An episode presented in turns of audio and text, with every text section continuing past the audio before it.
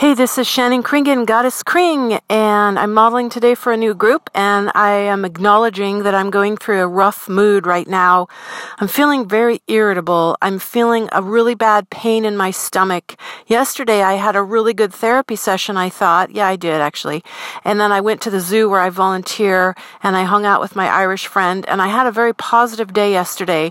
Today, I woke up feeling a little moody, was trying to focus on thinking positive thoughts, and I realized realize now that I have this horrible pain in my stomach, which is an emotional pain, not a physical pain. It's like an abandoned child pain. It's like I feel I abandoned myself. My parents neglected me as a child. They're nice people and they love me, but they were distracted and trying to grow up themselves. And I didn't get as much attention as I wanted. And I, my therapist told me yesterday that it sounds like I took care of my parents emotionally as a child, even though no, no kid can really do that. But I thought my job was to do that to make sure they were okay so that I would be okay.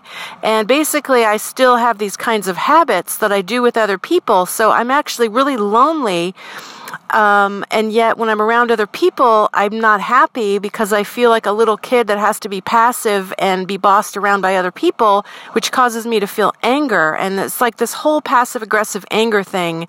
And I'm afraid I'm never going to heal from this. You know, I'm 49 years old and I don't want to beat myself up, but I want to just acknowledge that I am 49 years old and I have been in therapy off and on since I was 22 and I still haven't figured this out. Um, and so, not to beat myself up about it, but to acknowledge acknowledge that, you know, I really seem to be very slow at learning this stuff. Like, I know this stuff, but I don't know how to get beyond this. So I'm just trying to figure that out. So I just wanted to share that. Have a good day, everyone. Uh, may we all heal from whatever bothers us. Thank you, mentally or physically. Bye. Thank you.